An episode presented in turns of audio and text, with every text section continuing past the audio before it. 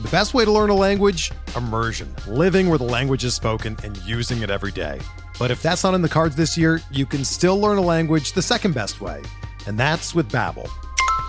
Be a better you in 2024 with Babbel, the science-backed language learning app that actually works. Don't pay hundreds of dollars for private tutors or waste hours on apps that don't really help you speak the language.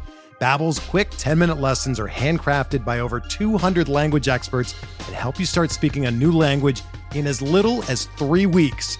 Babbel's designed by real people for real conversations, and their tips and tools are approachable, accessible, rooted in real-life situations and delivered with conversation-based teaching so you're ready to practice what you've learned in the real world.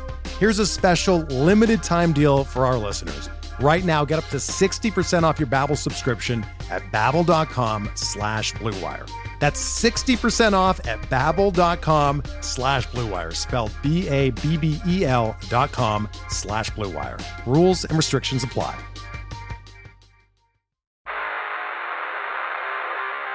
You don't want it.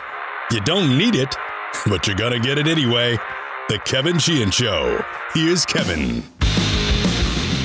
Here's your game.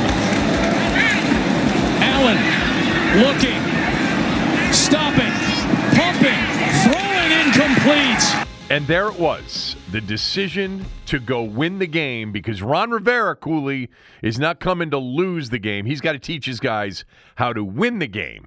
And they missed the two point conversion. Not a play that had much of a chance, unless you think that Kyle Allen could have sprinted past Jabril Peppers into the end zone for the two point conversion. But we got a lot to get to. Cooley's here. I'm here. It's a Cooley and Kevin Monday. It's a recap of the Giants' loss, 20 to 19. Uh, the football team is one and five. Um, and headed nowhere uh, this season. I don't care what the standings look like. They're the team in the division that people are getting excited about to see on their schedule. Um, not the teams that are on Washington's schedule, but there was a lot that I liked and a lot I didn't like. And you've got your uhs no, your ums and your uhs.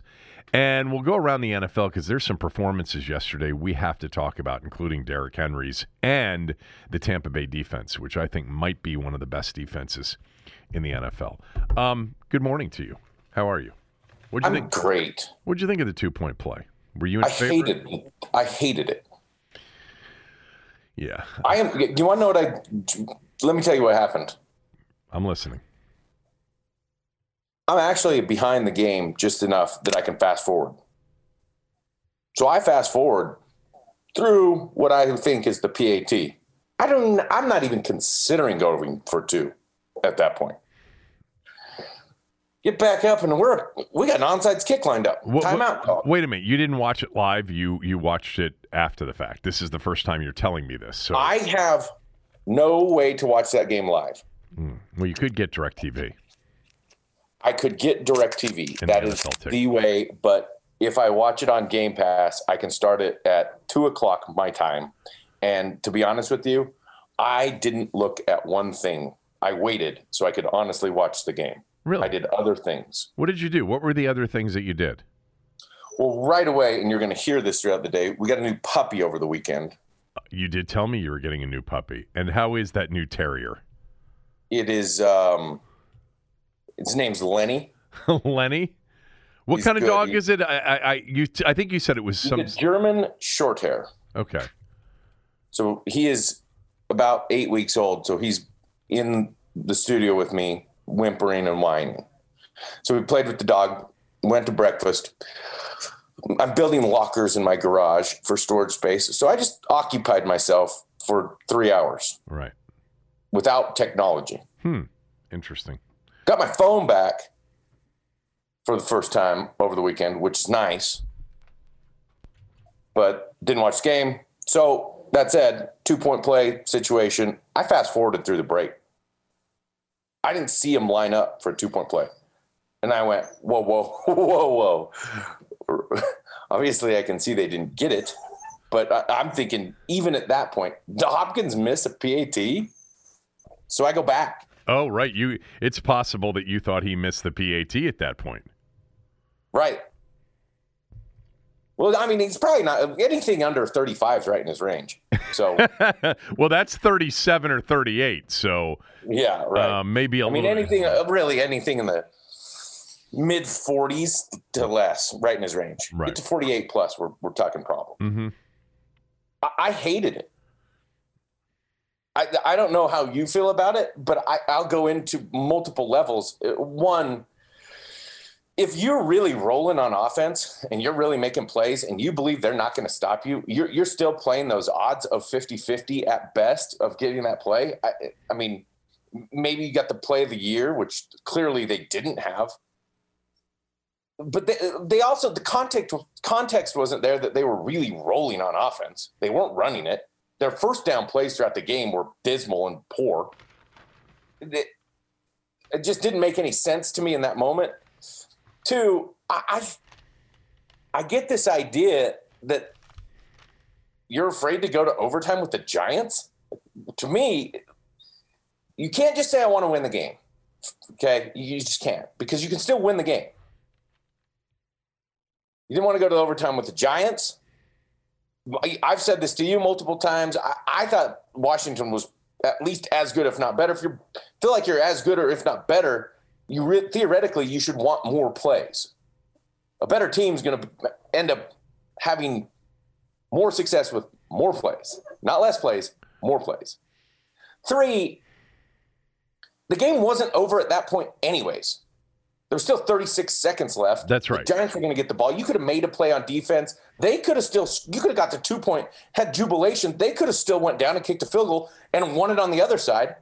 It wasn't a last second play. No, it wasn't for the win. It was for the lead. I It tried to ex- for the lead. I that to explain that this morning on the radio show because you have you've clearly been disconnected, which is going to be great for this show, and I mean that in all sincerity because I'm going to get to read some of the Rivera quotes to you. Um, one of which is. Um, he believes that the only way to learn to win is to play to win, Uh-huh. and that's what Can't I. You no, you're right. You cannot win in overtime. That is that's evident. That, yeah, that appar- is apparently that is not. plain to tie it, I apparently not. Apparently, it just means that you're going to be a, a, a- be in a tie. Look, I didn't mean to lead with this because, uh, but it was the last play of the last meaningful play of the game. Um, the onside kick, by the way, was just feeble, just a pitiful attempt. But anyway, um, we, we might as well start with this because it's what a lot of you were talking about after the game. Let me just, I want to just begin with this. The fact that he went for the two, I, it was the wrong probability play in my view, based on No the doubt. No context, doubt. and and you've described it as well. Um, but you know, I really, it's funny. I'm, I wanted him to win, I guess, but I, I'm just not passionate. I'm like, I'm not dying on, on in this in, in on Sundays anymore watching these games. It's just, you know, they're a bad football team. They're playing a bad football team. They're in a hideous division. Whatever, go for it. Who cares? But I want to start with this before I get to a couple of thoughts on it. Sally who you know I love reading Sally. She's the only one in the post. And I like Barry and I like Dave and I like some of the people, don't get me wrong. Um, but when Sally writes a column, I always love reading it because I think she's really a brilliant writer and a provocative writer, even though I probably agree with her, I don't know, maybe maybe 50, 60% of the time. But I'm going to read to you the first paragraph because it's perfect, even though I completely disagree with it. He's the one that has to live with the call, not them. The second guessers can bury their noses in the analytics all they want or make another notation in their thinking man's guide to coaching from a recliner. But the fact is, Ron Rivera's decision to gamble was at least firm, and there was a lot to like in that. Most of the people who will cri- criticize him for it have trouble deciding off a menu. That's why they're watching with a cushion under them. I love Sally, the way No, she perfect. writes. And that leads me to my fourth thing, which is why they call him Riverboat Ron. Because he doesn't really know when to gamble and when No. not to gamble. No, no. He doesn't know when to hit that 16 against the 10 or to stay on that 16 against the 10. He he he's not there's no commitment to his choices in any given moment. At one point he'll go for a fourth and four. Another moment, I'm fourth and one, he's going to punt. Yeah. It's all gut based. Yeah. He's Riverboat Ron because he's random Riverboat Ron sitting at the casino, and Billy's next to him, and Timmy, and they're like, "Ah, you could you, you could do it. Split those tens, Ron. Split them. That's, this go this deck's loaded. It's a positive deck. Split them tens. Split those Like, tens, You're not supposed to split a winning hand, though, right? Come on, Ron. Split them. split the tens, and then he goes, ah, okay, we'll split the tens, and then he gets four ten, and then two ten. And Um, then Jimmy looks at Billy, and he's like, "We cajoled him into a change of heart." um, look, j- just for Sally's purposes, you know, y- y- when when you when you are definitive and firm that kick it one we're the better team right now we're dominating them let's take this overtime and kick their ass. That's firm and and just so everybody understands, playing doesn't playing to win doesn't exclude kicking the PAT as an answer to the question in that spot. Look, I, I it's it's funny. Again, I don't want to beat it to death because at the in the moment I'm like, yeah, whatever. But I knew it was wrong. I knew that the probability was for winning was better if they kicked and went to overtime. Why? Well, for a couple of the- reasons that Cooley's already mentioned. If you go back to late in the third quarter, so an hour earlier, for one hour of this football game, the last hour, Washington ran 31 plays on offense. The Giants ran six. Washington had one bad play. The quarterback made a bad play trying to make a play, fumbled, and they returned it for their only points of the second half. Washington's defense was fresh.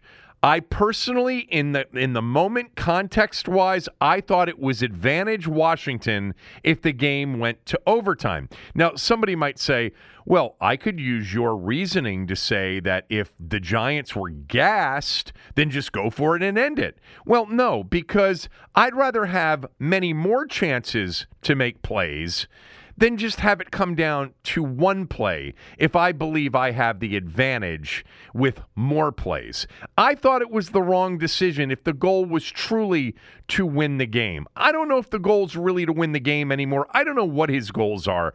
I, I, I once again was more sort of frustrated by the messaging afterwards. Like, I don't want to hear the only way to learn to win is to play to win. Well, kicking the PAT yesterday was playing to win. Probability wise, more likely than not, if you cared about what your best chance to play to win was, it was to kick the PAT. I'm sick of the platitude speak. Look, I, I like Ron, and I'm rooting for Ron, and I know Ron is going through a very difficult time right it. now. He's but coaching. but but come on, man. I mean, you know, and, and here's the other part of it, Cooley. This is the best part. Four times in the postgame presser, I have a philosophy. I go for the win on the road. I play for the tie at home. When you're on the road, our attitude is we're going to play to win, especially when there's that little time left, a half minute. Why not take that opportunity? All right. Then a little bit later, um, I really do believe you play to win you're on, when you're on the road as opposed to when you're at home. You take a different approach. Has anybody told him that he's playing in empty stadiums? There is no home or road team other than uniform pick, and the fact that one team doesn't have to travel and the other does. Uh, what is he talking about? Stop. I mean, again, he's not with it. We get it right now. He is not he's not himself. We've seen it now for a month and a half. You play for the win. First of all, that's a dumb take. Okay, playing for the win on the road and playing for the tie or overtime at home. What does that even mean? Context should mean everything. Do I have the right play? Am I playing well offensively? What's the weather like? Where, you know, where where are we in overtime? If you know, uh, offensively, are we being completely shut down? Do they have the momentum? That should all be a massive factor. As much as if you want to use analytics and math as an answer. But no, um, the the the advantage from my standpoint, in terms of their their chances to win the game, they were better if they had kicked the extra point and gone to overtime. That's that's me. I mean, you can choose what you want to choose, but it's more the comments after the game. I mean, dude, kicking the PAT can be the play to win the game. That could be the right answer to win the game. It can be a firm answer, Sally. It can be very firm. We're going for one, damn it. We've been kicking their ass for the last hour. Let's take this into overtime and finish the job. That can be firm. We believe we're better than them. Yeah. So we'll dominate them in overtime. And for God's sakes, with 36 seconds left, who know, who the hell knows? Daniel Jones might throw a pick. Right. You might get an opportunity to win it. Exactly. You you still had some timeouts left too. You could have potentially had you had they gone incomplete on first down, incomplete. You could have used a timeout, gotten the ball back, and won it in regulation. And and by the way, the point just to, to emphasize it, when when he's saying we're going for the win.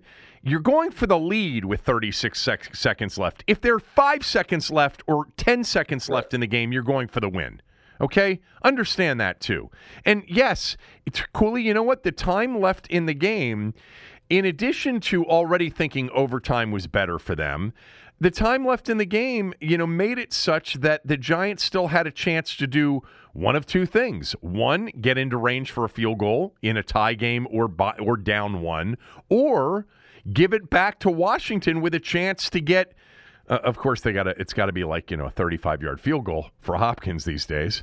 Um, but you know, for a chance to win the game in regulation, uh, it's just he's not this.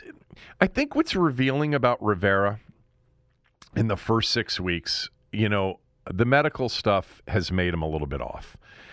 But I, what I'm sensing, and, and and I've mentioned this before, the Panther fans. This was the mo- this was the most frustrating thing to Panther fans. He is a tough guy, disciplined. I think he really can coach defense. And I think when he's got good players on defense, that defense can be nasty and really good and can really be the backbone of a winning team. Um, but he's not brilliant uh, by a long shot. And, you know, combined with the fact that he's a little bit off right now, we are getting messaging like, I can't remember from anybody but Zorn. Like this start to the season is Zornonian. it's Zornian.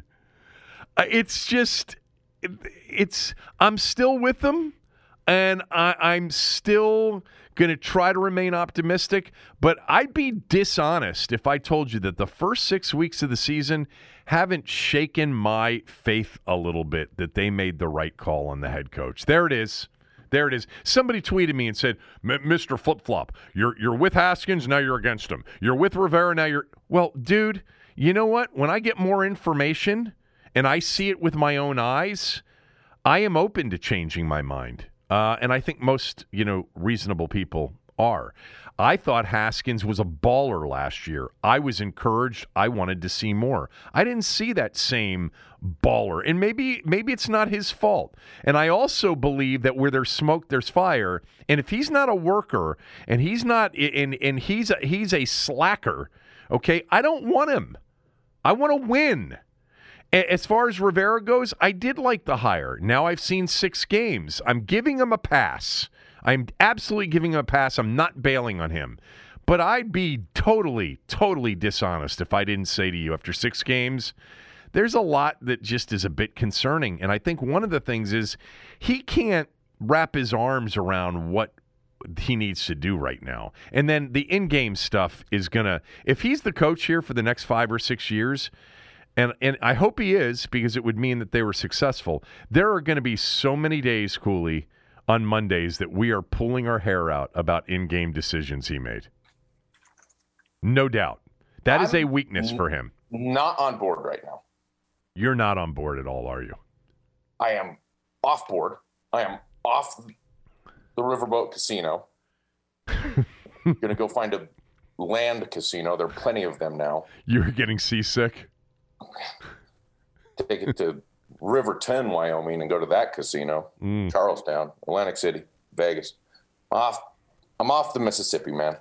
Um, I, look, th- there's so many decisions that have been questionable. There's so many things that have gone on with discussions of players and how people are handling certain things, and it's now the culture change. And I'll, I'll tell you this: while I'm not on board, you're going to give Ron six games next year before you make the true decision. Oh because if he really is banging the culture change jump, drum and he really is changing something, at least with those players, coaches within the building, then it's it will show itself into his second season. You hold on for a second. I want to make sure I just heard you clearly.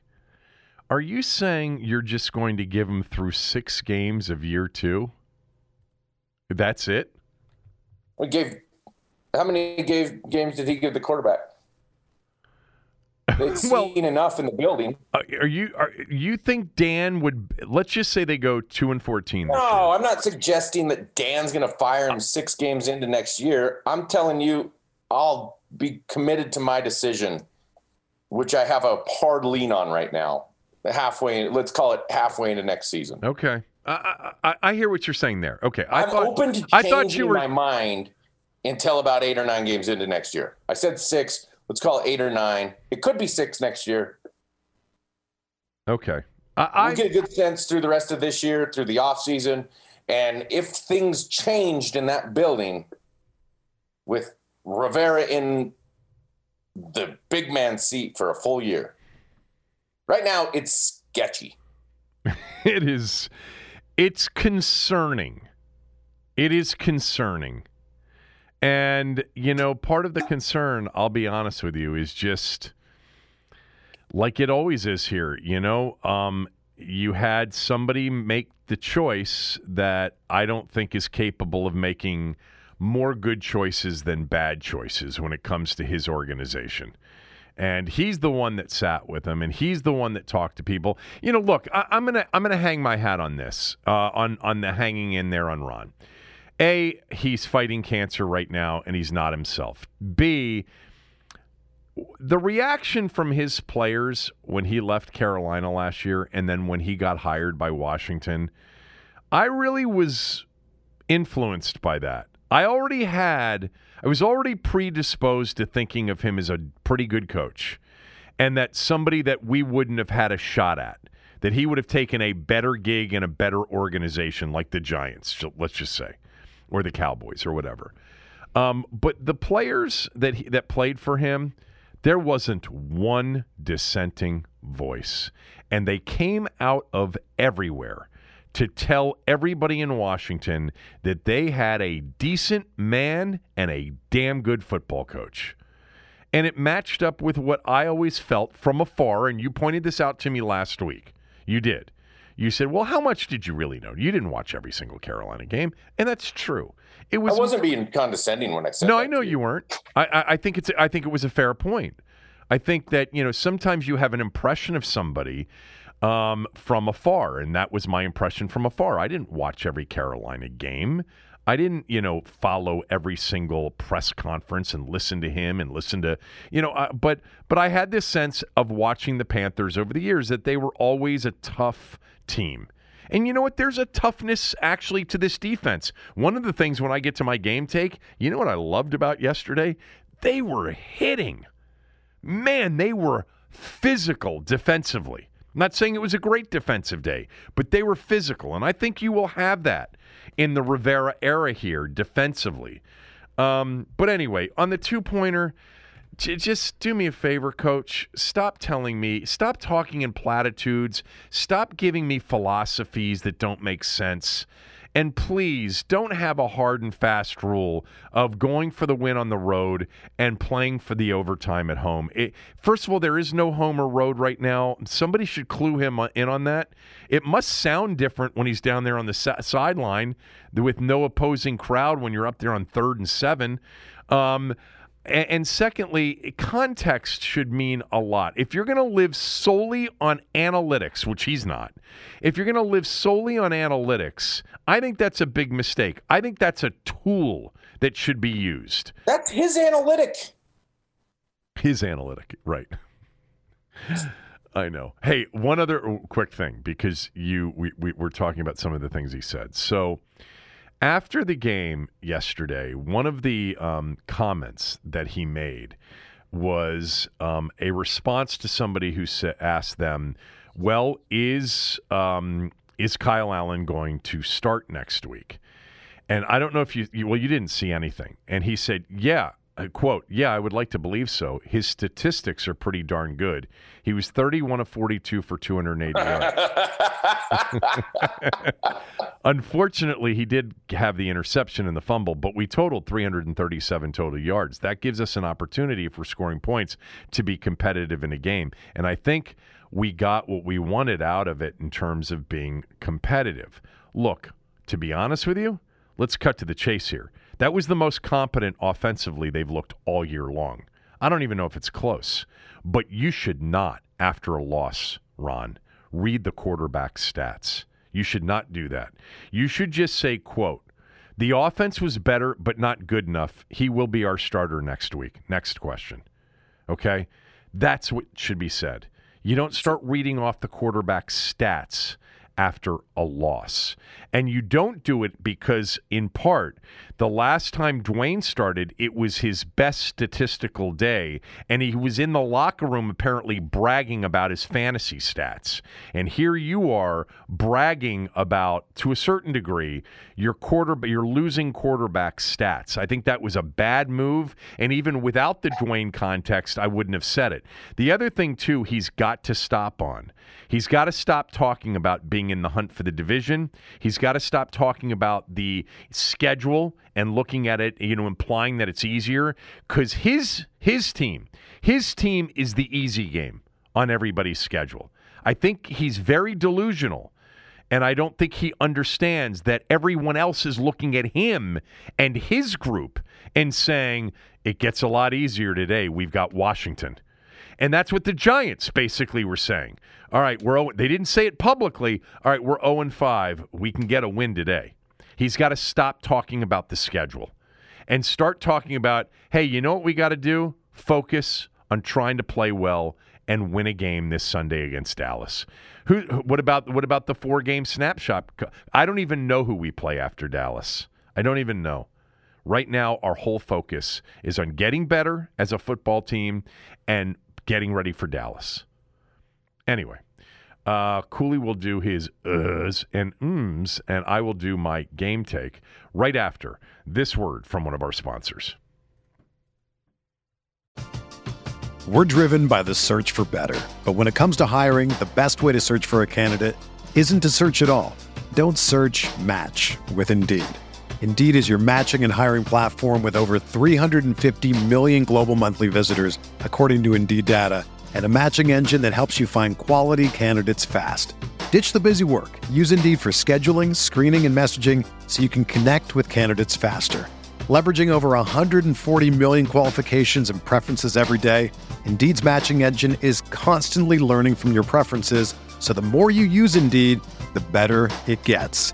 Join more than 3.5 million businesses worldwide that use Indeed to hire great talent fast. And listeners of this show will get a $75 sponsored job credit to get your jobs more visibility at Indeed.com slash BlueWire. Just go to Indeed.com slash BlueWire right now and support our show by saying that you heard about Indeed on this podcast. That's Indeed.com slash BlueWire. Terms and conditions apply. Need to hire? You need Indeed. All right, uh, let's let you start, Cooley, with um, your uhs and your hms. I think there were some hms, really some ums today. It's From- mm, from M. M M. Mm. How would Mm, you? like I, I have it spelled E H M. Ah, Is that M M mm. how is it spelled? E H M. How would you? s- Mm. Oh, U M There's only an M. M sound. U M M. Okay. Um. and then what about the Mm. uhs? U G H. Yeah. Okay. Ugh. Or right. eh. It could be E H. okay. Let's start. With, Ugh. let's start with the U M M. Okay, let's start with two of these right now. In about two minutes of research, I've found out that in 2018, they failed on a two point conversion at Detroit, going for the win or the lead. They also failed on a two point conversion in 2016 to lose 17 16 at Tampa Bay. So he does on the road go for two in that situation. The Yeah. two one point losses they've had in the last four years, or Carolina did, he went for two and they lost both of those games. Did not convert either of those. So now, since 2016 in one point games, going for two, he is 0 for 3. Analytically, not good. Uh, Ugh. His math isn't very good in going for two or going for the win. Oh, jeez, God, help me. Ugh. Um, so some things I didn't like about the game. Ugh. The sack fumble touchdown. Ugh. It's 13-13. Really, I thought they played well to get back to 13-13. That's when you'd love to just be able to punt. Mm. Yeah. The second and long, consistent run play follow up for Washington's offense Yeah, was unbelievable. Second 24, what do you want to do, coach? Run it. You sure about that? Yes. Should run it. They're not going to expect it here. Constantly. they had a run on second 15. They had three or four runs on second and seven, second and eight, second and nine. got to create third and makeable. Now, I'm going to get into the fact that they actually did get a lot of first downs and they did convert. Oh, so, yeah, yeah, they did. but consistently, you're not going to do this on third and eight. Ugh. They could not get anything going on first down against that giant defense.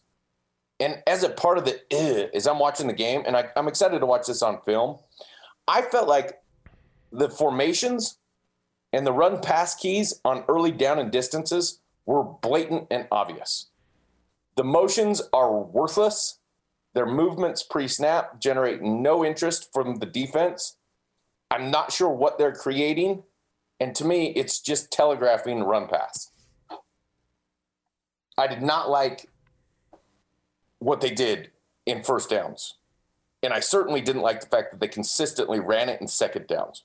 I'll, we'll get to third down, which is a different story. So maybe I should shut my mouth on that. Ugh. I think Landon Collins has got to be held accountable at some point for playing poor football so far in this season. I thought he was poor yesterday. I, multiple times had opportunities to make tackles, to make plays, did not make them. I'm not sure what we're getting out of Landon right now. I think that's a big question mark. hmm Maybe you move him to middle linebacker, which was your suggestion on Friday. Maybe you trade him, Okay, which we can get into later in the show. it's a lot. It's expensive to trade him, but they have the room. It's expensive to trade him, but there's room, and it's expensive to get a second round pick, which you could probably get out of Landon Collins. You think so? I think I think you could. I think there's still value, well, quite a bit of value in Landon. Right. Uh. Everyone's excited about Saahdiq Charles. Saahdiq Charles comes out. He looks good. Looks really good. Warming up. Big dude, solid. Second play, out for the game, hurt. Here comes Wes Schweitzer. I mean, yeah. I, that just sucks for him. Yeah. Two plays. Mm-hmm. Ugh. Hopkins really can't hit a 50 yard field goal, can he? Well, he's got the leg. He just doesn't seem to be able to fit it between those two things um, that go up in the air, the uprights. Yeah, it's crazy. It's like my golf game. I, that's a good drive, and I'm going to be able to play that out of the rough rather be in the fairway. No, look, he, He, just it. doesn't get another. He just doesn't get another chip shot at the green. The kicks he are can't get up and down. the kicks are majestic, and if if if I'm hitting the ball off the tee, just off the mark like that, I'm I'm really happy because I'm smacking it, and, uh, It's and, and and it's not in the fairway, but like you said, you know, it's sitting up in the rough, and uh, and you know, and, and I, I might I might have 175 instead of 150 because I didn't get any roll out of it, but I'll take my you know I'll take my my six iron or five iron or my hybrid, and I'll punch it on up there somewhere close, try to make four. Sure. Yeah, let's get up and down, baby. Here we go. He did make a 35 yarder. It was right in his range. You know, that was good later in the game. He's really Um, he's really hurt them. This has been an underrated story for me over the years. I know I've mentioned 2016 many times. They didn't make the playoffs in 2016, and of course it came down to Kirk throwing the pick to um, Rod- Rodgers-Cromartie. Right, uh, he had the pick I think at the end. DRC, um, but.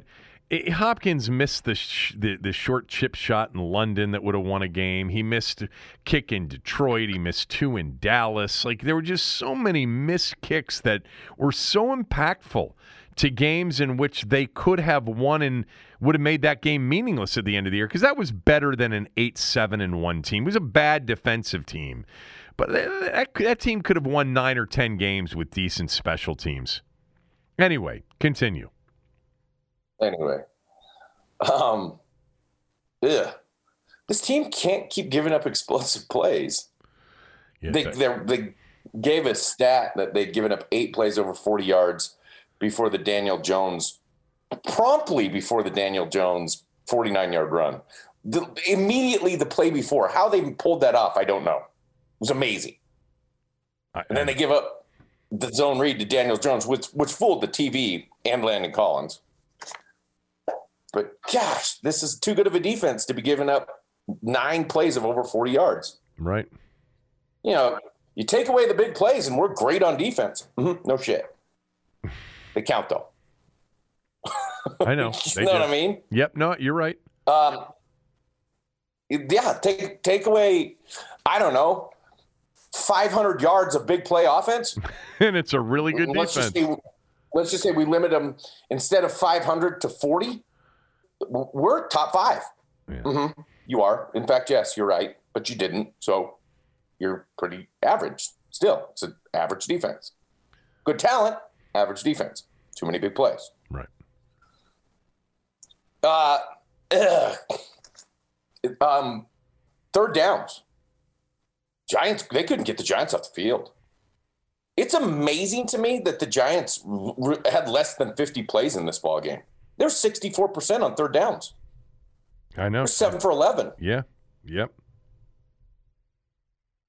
and it, it really it, it just felt like they, they couldn't get off the field I finally wrote down in my notes like they can't get off the field, and then Kendall Fuller picks off the next play to end a 14 play drive, which was awesome. We'll get to that. Um, couple minor things. I wrote this down. Slayton gets hurt late in the game. I'm gonna point this out because it's my one of my top three pet peeves in football. He then hobbles his way all the way to two yards from the sideline, and they're like, "Go down right here." And then we waste three minutes of everyone's time so we can sit there two yards from the sideline. Yeah. I hate that. Yeah. Well, I hate that. they're trying Um, to give their defense some rest because the offense, uh, the Washington offense, was on the field the whole game. the whole game. The last eh, really was the, the Allen interception early was a bad pick to Bradberry. Yeah. You probably have some more. I have some positives from this game, though. One, this was amazing to me. One of my keys to this game was that they do a great job managing the end of half, end of game, and they can win the game. Well, they, they could have. They actually did a great job managing the end of the half. There's a running into the punter, which gets them to a fourth and four, and I loved that. I loved going for it there at I, midfield. I, I liked it too. I, I thought that was awesome. You go for it right there at midfield. You then move the ball down the field. You call timeouts in the right situations. It's like, oh my gosh, we got things going. I, I loved the throw to Logan Thomas. Right. You go into halftime 13 to 10. And I'm like, you managed the end of half, end of game situations. It's great. Yeah. Timeouts were called appropriately. They went for a fourth down where they needed to go to fourth down when they had a slight momentum change. I thought that was big time. Converted a third down on a screen to Terry. Called timeout right. I mean, that was that was great. You took a lot of momentum in, into halftime. I actually, because I don't want to lose this thought. I actually one of the few answers that I liked from him in his press conference when he was asked about, you know, um, t- taking the penalty and taking the ball back instead of the Giants having it at their own one yard line. He said, he said, you know, I just felt like we had moved the ball too well and we were sitting there with three points. And he's right. They had moved the ball well, and they only had three points to show for it. And now you had a chance, fourth and four. You know, it wasn't turning it into fourth and six. You know, it was fourth and less than five at the giant forty-yard line. If if if they were fourth and four before the punt, they would have gone for it. So I, I, I thought I thought that that made sense. You know, he could have also considered putting Hopkins out there at the 40 yard line to kick a 57 yarder. He's got the leg, but I liked Oh. I liked the move. I, I liked it too. I thought it was smart. Now the one the, the downside you consider the risk to that is if you don't get it, you're going to be down 16 to 3, maybe worse at halftime. Yeah, that there's certainly a downside to it, but I liked going for it in that I did situation. I, I did too. Um, Riverboat. he got one right. Yeah. And you're right. He, he did. I, I should have mentioned that this morning. They managed the clock at the end of the first half well, and they managed the clock on the final drive of the game well. Yeah, they did. They just made one poor decision at the end of the game, Yeah. Well, it was, which did not grant them the lead, not the win, the lead. yeah. That's important for people to understand. He went for the win. Damn it. He went for the win. You know, you got to make a firm decision and go for the win. Well, no, he was going for the lead with 36 seconds left. Would have provided them with the lead. It would have The lead. Yeah. But anyway, that's that's not why I had the problem with it. I had the problem with it as you did because the context was they were actually at that point sort of dominating the game and would have had the advantage in overtime. I feel they would have. But anyway, continue. What else did you like? I liked a lot of the first half for, for Washington. They ended up with 174 yards to the Giants 141. They uh, they didn't get a stop in the first half against the Giants. Giants scored on three possessions in the first half, but they managed the clock. They managed the ball. I, I thought it was. Ter- I mean, end of the game, it was 20, 24 first downs to 16. Yeah. They, they did a good job possessing the ball and, and moving the sticks. A lot of it wasn't pretty, but they moved the sticks. I like that with this offense.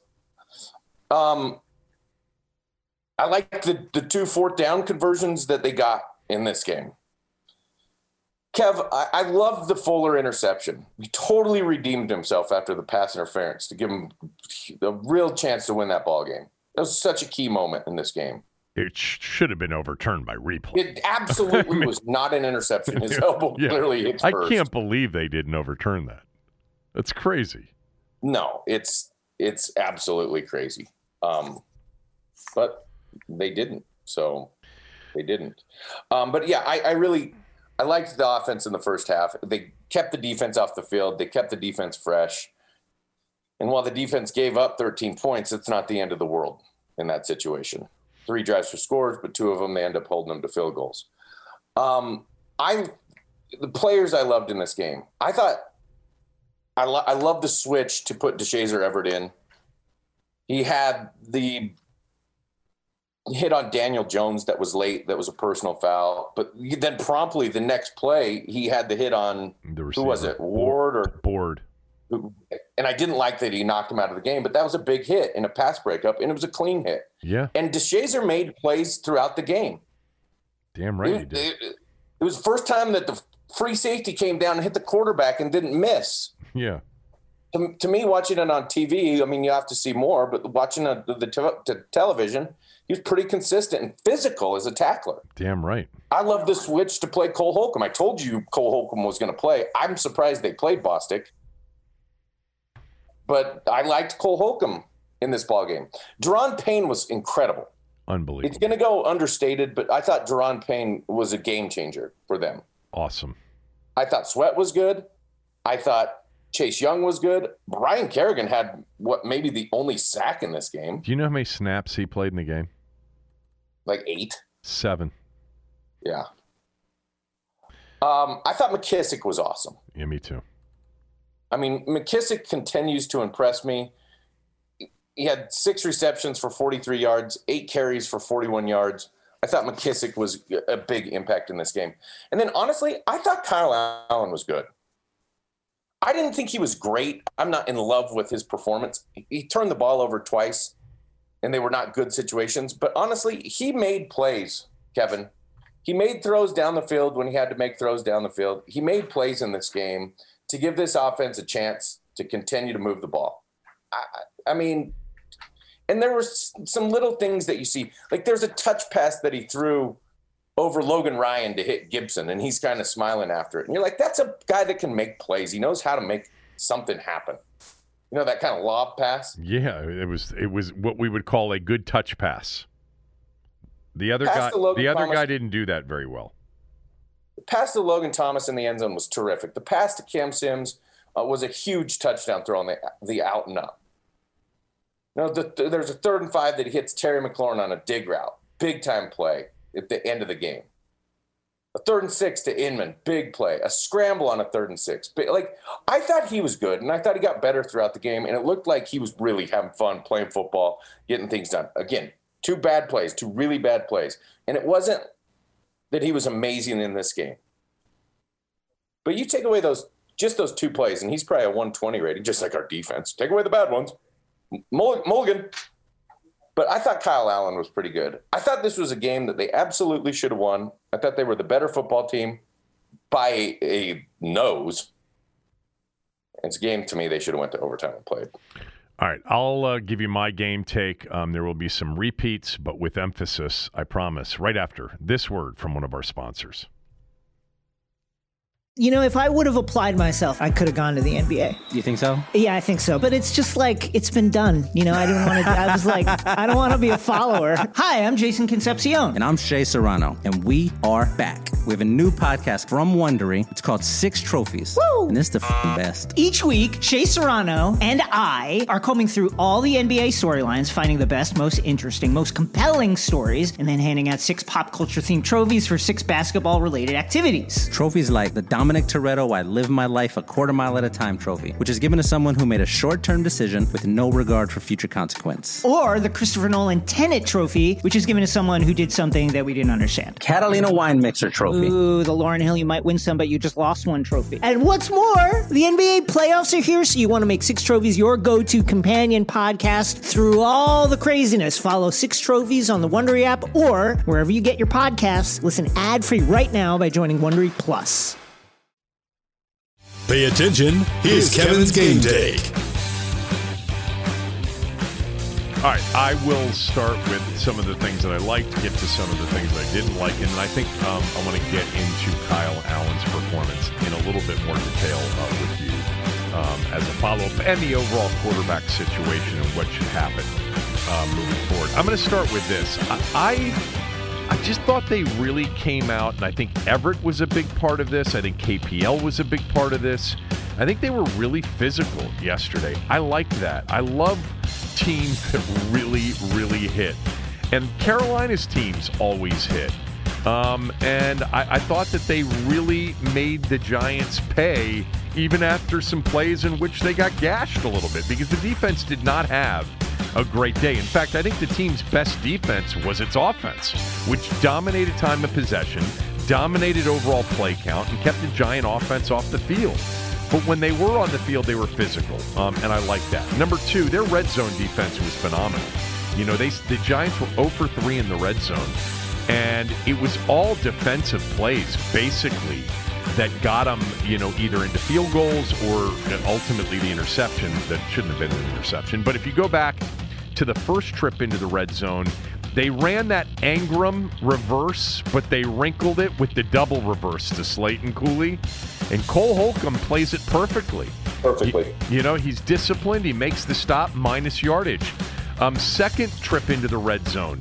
John Allen and Daron Payne on back to back plays just completely engulfed Freeman for minus five yards on two plays. They end up kicking a field goal there. They got the. They almost got a third third down Daniel Jones quarterback draw. QB draw, but it was you know it was a yard and a half, two yards short. It wasn't like he re- he got close enough for them to legitimately think about going for it. Maybe they did, um, but they got to stop there. And then obviously the Fuller interception which again, I don't know how the elbow hits out on white instead of inbounds green, but still, it was a play in which Chase Young's pressure, you know, forced the bad throw that Fuller picked off. So the Yeah. defense, you know, Yeah. the defense gave up big plays, but they really did a good job in the red zone. And they weren't on the field much, as we know. I mean, there were a total of like 46 or 47, 48 giant snaps in the entire game. Um, so that's a nice spot to be in. Specifically, Daron Payne was just awesome yesterday, and I thought Sweat was too. And I think Fuller's really a good player too. By the way, did you notice this? I said this on the radio this morning. I may I, I, may be wrong. I thought I saw Fuller playing safety at times. And and it's very interesting. You know who didn't get any snaps in the game or got two snaps? Kamren Curl got two snaps in the game. That was it. Moreau played yesterday, 13 snaps. And you'll go back before the defensive film, but I think Fuller was a safety on some plays. I, again, I might be wrong. It just looked like it. Um, anyway, uh, moving on. Payne, he's just the most talented interior defensive lineman this franchise has had in forever. I don't even remember. Like he's he's he's got the biggest upside of any of their interior defensive linemen, in my opinion. You and I have had this conversation before. I think you believe that in terms of upside, you agree with that. Um, he's producing this year. He not only is so like stout at the point of attack, whether he's got one person or two people on him, he throws people off him and then he devours runners. Like they disappear when he tackles them. Um, he blocked a pass yesterday. He's done that a couple times this year. Um, Sweat's motor, which is the r- number one reason uh, when when we were talking about the draft in 2019 um, that I really wanted Montez Sweat. You know, as long as his heart was okay and everything else. I just you see the energy now and the motor and the speed he has for a big guy. He chases people down from any part of the field, and his pre- the, the last Giants possession of the game before the kneel downs at the end basically came with like there were seven and a half minutes left in the quarter. That was the last time they were on the field offensively, except for the kneel down. And on the third and six, Sweat is just chasing Daniel Jones to the sideline, Yep. for, forces him to throw it away. I just think both of those players, Sweat and Payne. I, I said this morning, you know, if you're trying to be glass half full about the football team, not the organization, they have four A players. And there was a time where they only had one. Payne, Young, Sweat, and I think McLaurin are all A players. And they're all young. That's something just to be half optimistic about, somewhat optimistic about. And you know, I think John Allen and Matt Ionite and Ioannidis are good players. And anyway, um, they were on my things that I liked list. The the, the next thing I'm going to get to is that we we just need to sort of cut to the chase here. That offense was better than it's been, and it's really not close. Like it was significantly better. Now the opponent may have had something to do with it. The Giants stink. I get it. And I concede the point that this is more of a comparison to what they've been recently than it being great. Because it wasn't a great offense. It wasn't dynamic. Like you said, they the first down stuff, the second down predictability. It wasn't a threatening offense. It but it was competent, man. It was it drove the ball. It's because Kyle Allen made throws on third down. It's damn right. They moved the chains. They moved the chains. That's chains. what it was. That was exactly what it was. There was very little difference in first and second down from that offense that I've seen through five, six weeks. But Kyle Allen made throws in third down situations. The offense was really, offense. really good on third downs. They were dead last in the league coming in on third down. They averaged the fewest yards per game, the fewest yards per tri- uh, per drive per game in the league. The offense was last or near dead last in every offensive category coming into this game, and it was coming off the most miserable offensive day in recent NFL history last week against the Rams. Well, yesterday it had its best day of the year. On third down, they were eight for 15. On fourth down, they were two for two.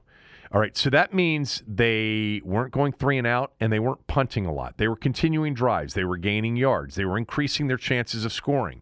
Um, they they converted basically when you count third and fourth down 10 to 17. That's not just an improvement, that's a very good number in the NFL. They had one three and out the fewest of the year. They had one punt. Now, one of them they took back uh, off of the penalty, um, but they had one punt they punted 10 times last week. They had um, they had t- two of their missed third downs, Cooley, were third downs, the third and 24, where they gained 15, 18, 20 yards and improved field goal uh, p- position. That was the field goal he made. They also, on the field goal that he missed, um, you know, took a play that improved field goal position slightly. They have not had a chance to win a game since the Philly game. And yesterday, they were in that game from the jump the whole way. And the reason well, they were ahead they were heading Cleveland late. Yeah, 20 to 17 going into the fourth quarter against Cleveland. That's true. In part, the reason that they had a chance is the offense kept the ball. The team had this. This was weird because I, I I look at drives all the time. They had eight drives in the game. All right, eight drives because every time they had it, they they kept the ball for ten plus plays. They scored on half of them. They should have scored on five of the eight. You know, fifty percent uh, of your drives producing points is a really good number because typically you average eleven drives per game. So if you can score on five and a half of them, five and a half scores is going to get you into the twenties more likely than not. They they scored on four of them. Should have been five. The field goal kicker missed. Five of their eight drives were ten plus play drives. That's impressive. They had 70 plus offensive snaps in just eight drives. They ran 23 more offensive plays than the Giants did. Again, I'm not calling them like dynamic or comparing them to the Chiefs or the Packers or the Seahawks. It was a professional offense yesterday, with one exception the mistakes made by the quarterback. I'm not overlooking those, and I'm going to get to the, to the list of things I didn't like. The interception and the fumble were devastating. They they resulted in 14 points for the Giants. They cost the team a legitimate chance to win the game and maybe win the game comfortably. But one of the biggest reasons the game was winnable in the first place was the total improvement in competence of the offense. Uh, I highlighted J.D. McKissick as well, Cooley. I think he's a weapon for them. I think he's really good at yards after catch and really good yards after contact. Um, and he's elusive. You know, I, would like to see him get even more touches during the game. On my list of things that I liked, um, I'll just re- uh, repeat the fact that uh, I, I really applauded Rivera's decision to take that running into the punter penalty and go for the fourth down. Um, and uh, the challenge on Kyle Allen's run on that first down was a good challenge. You know what? I think old Riverboat Ron, I don't know that yeah. he's lost a challenge this year, has he? Uh, maybe he has. He, I, I, think he's he's hit on more of them than he hasn't.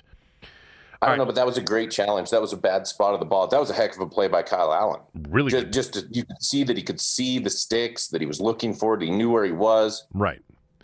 So let me get to the list of things that I didn't like. Um, third down defense, they gave up seven and seven of eleven. They got gashed more in this game without justification for getting gashed.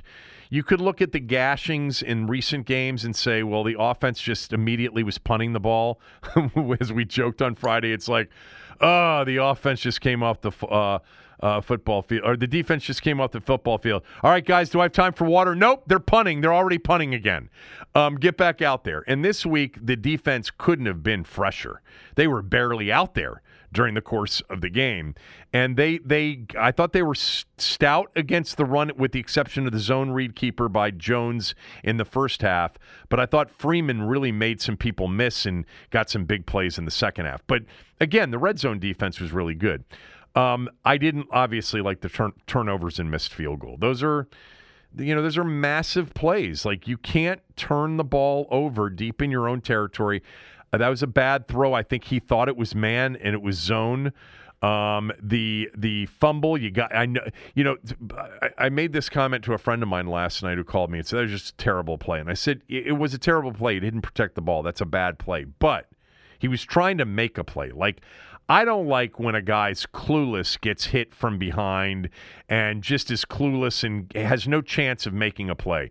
He's in the he turned it over in the name of trying to make a play on third down when really what he needed to be aware of and hopefully he'll improve on this is protect the ball, you're at midfield, you punt it, the odds are still in your favor at that point in a 13-13 game. The missed field goal is terrible. We went through the going for two. I just I It's whatever. It is what it is. It was not the right context probability move. It, you, I, am not going to buy into. I, I, don't care who comes out with a story in the post tomorrow about the analytics of that play. They were on the field for 31 of the last of the previous 37 snaps in the game. They were the team that was playing better, had the momentum, and had the advantage had the game gone to overtime. Um, on Kyle Allen. So you you have to start with the turnovers because he's been a turnover machine in his 14 starts as a pro. The interception was bad, the fumble was worse. Um, with that said, like did anybody, if anybody was, if you're being objective and you watch that game and you didn't come away saying, that's the best quarterbacked game of the year of the six played for our team. You're you're not you're not being honest because it was. And I'm a Dwayne. I, am I'm, I'm the one that was here saying, and I still would like to see Dwayne more this year. I don't think we're going to. I don't think there's. That's my phone. I don't think there's any chance we're going to see uh, Dwayne. I think that ship has sailed. But that was the most competent quarterback game of the year. Understood. Turnovers, they were disasters.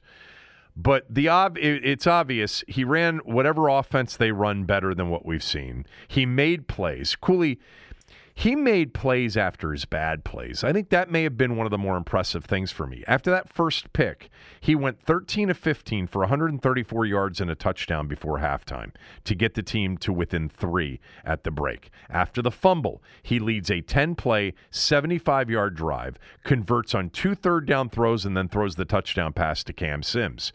One of the things when we talked about him about last year, I said to you, he's got some gamer in him. Like he's going to try to make some some plays. I, I, I talked about that Green Bay game in the snow. If you watched him last year, you saw a lot of mistakes and you saw a lot of plays. You know, overall, his stats, forget about the stats and look at the big plays. He was 8 for 14 with his arm and legs on third down. 8 for 14. Two of those third downs were third and longs where his completions basically improved field goal range. So, really, on 14 of the third down plays, he made good plays on 10 of them. You know what we haven't seen from the quarterback on third down this year? 10 out of 14 good plays. That's production on third down. When you make third downs, you keep the ball, you improve field position, you increase your chance of scoring points. The 19 points yesterday aren't enough. They're not nearly enough, but the game was a short game, only an eight drive game offensively.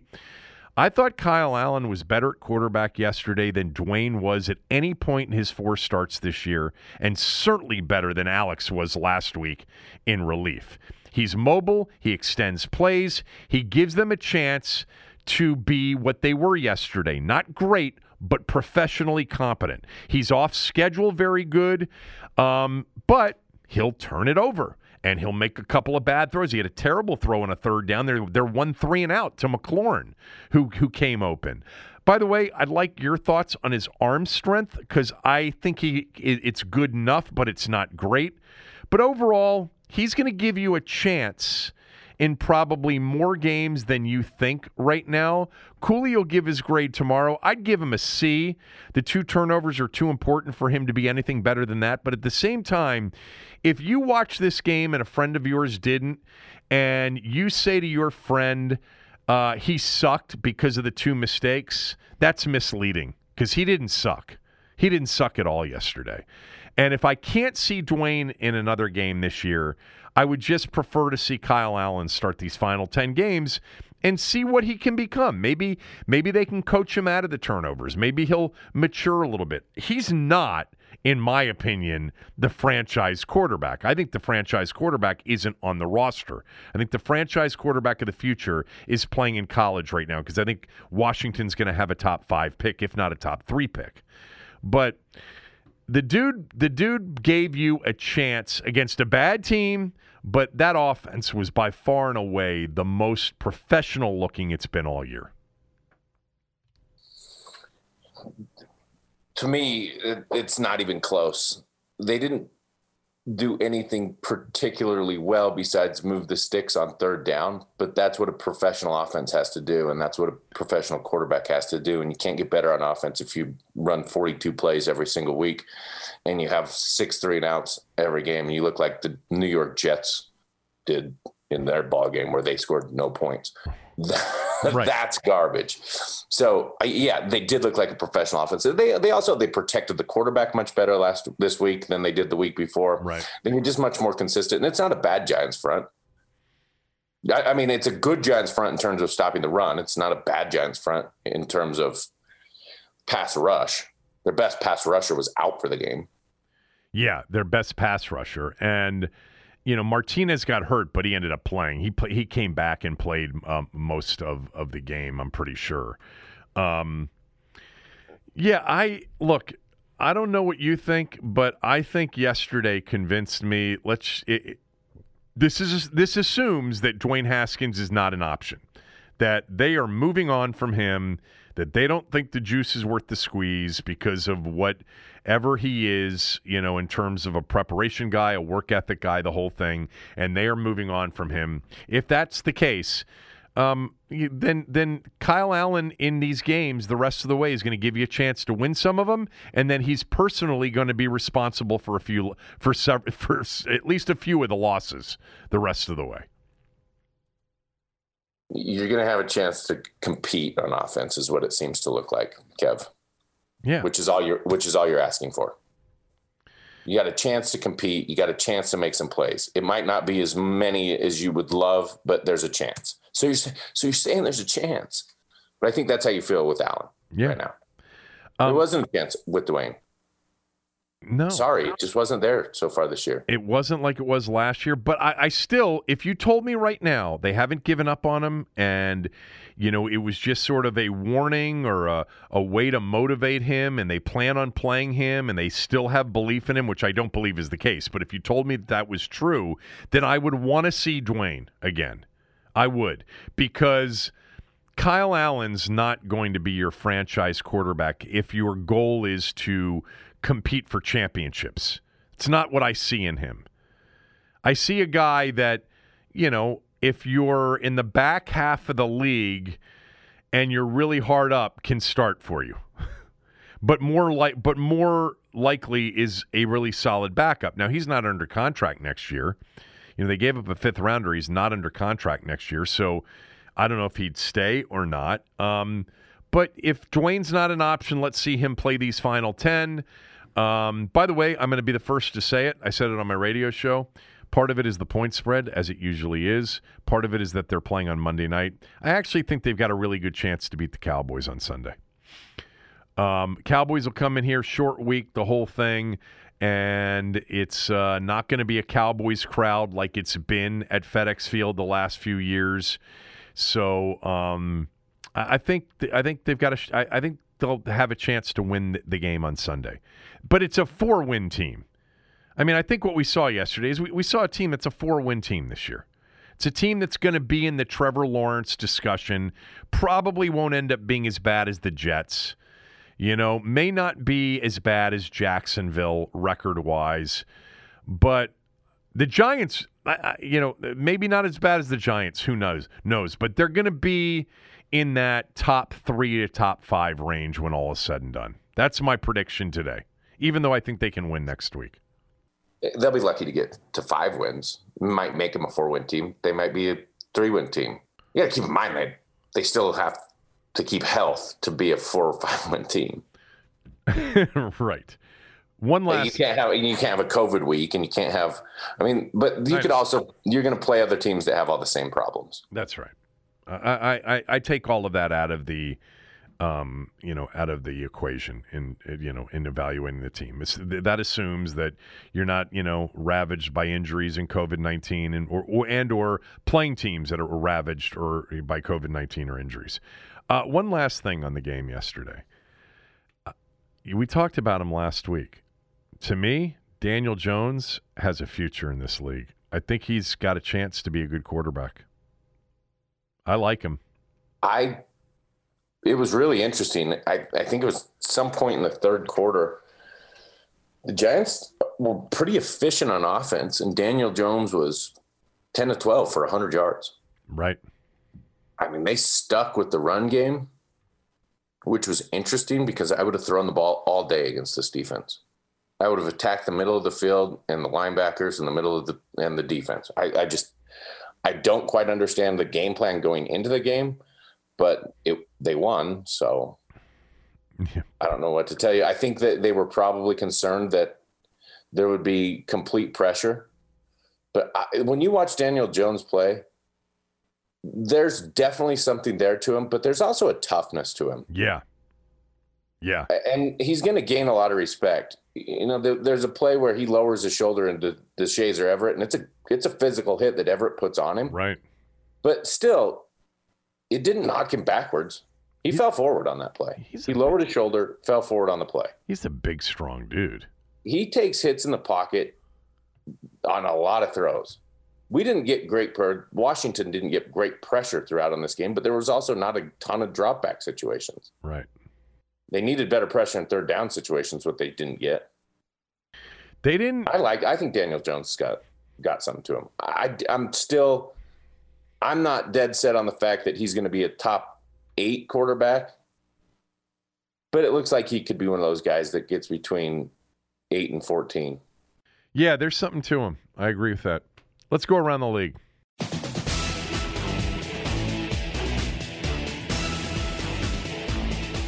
All right, let's go around the NFL um, and talk about some of the games yesterday. I, I want to start with the Tampa Bay Green Bay game, Cooley, because I did watch this game. Tampa's defense is nasty. And I said that after the opener when they gave up a bunch of points to the Saints. Part of it was there was a pick six in that game, and they lost that game. And I and, and I know they've given up a lot of points. Like the Chargers scored 31. They have so much speed defensively, and I think Todd Bowles is one of the best. But Devin White is a badass. Lavonte David, their linebackers are so good. They beat the living snot out of Aaron Rodgers yesterday. It was amazing. They hit. They, Devontae David was in the backfield on 14 plays. They sacked him four times and hit him 13 times in the game. He threw a pick six and, and a near second pick six. I'm telling you right now, if Tampa, you know, take all the disclaimers of COVID and the whole thing, Tampa's going to be in the NFC Championship game this year. Their their their defense in the NFC is the one that if I were Seattle, if I were Green Bay, I mean Chicago's defense is really good too. Tampa's the team though that to me and by the way Gronk started to play yesterday.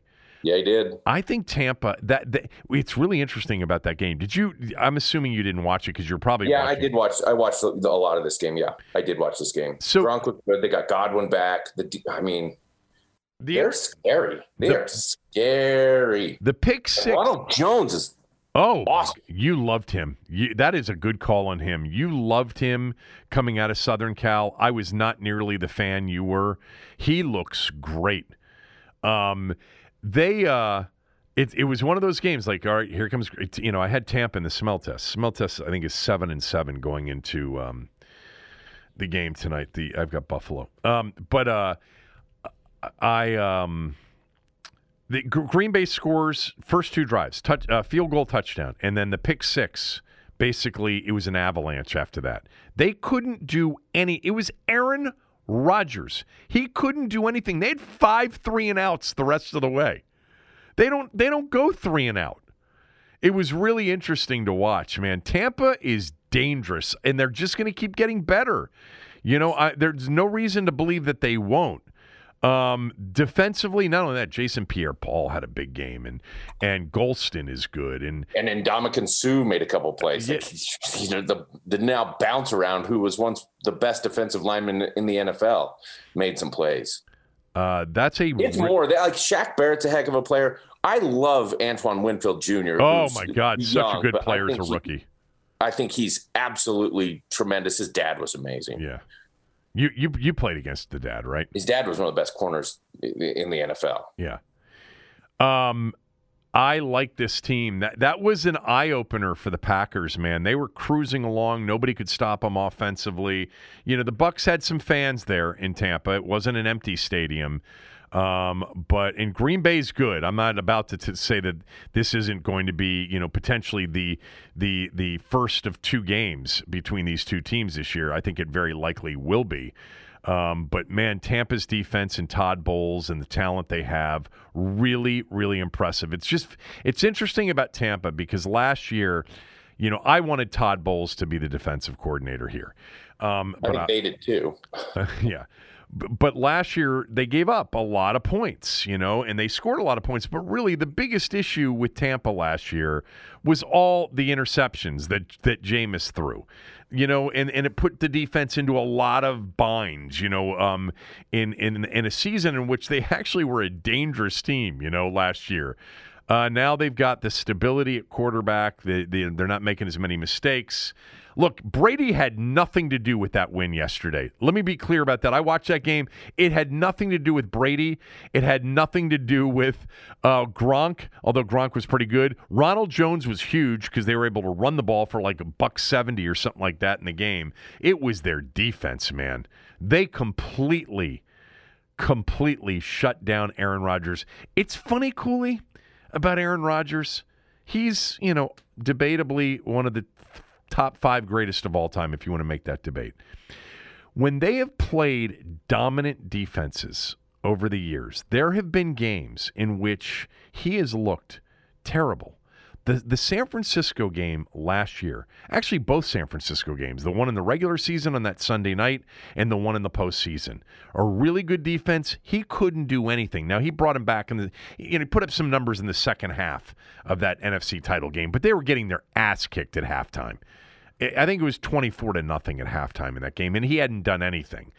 Um, and they're, they they played the Chargers last year, and the Chargers were good defensively, and he was pedestrian. It's funny. Wilson, on the other hand, I don't think it always matters if he plays a great defense. Like he's able to figure it out. There have been a lot. There have been moments over the years where Rodgers has been completely shut down. Yesterday was one of those days, completely and utterly shut down. He was under siege and couldn't do anything about it. Couldn't do anything Completed forty five percent of his passes. Is that what it was? My God. How, and what was he coming 13 in? Green Bay had the, the prolific Green Bay offense that, that they've been this year had 13 total first downs Yeah. and 200 total yards.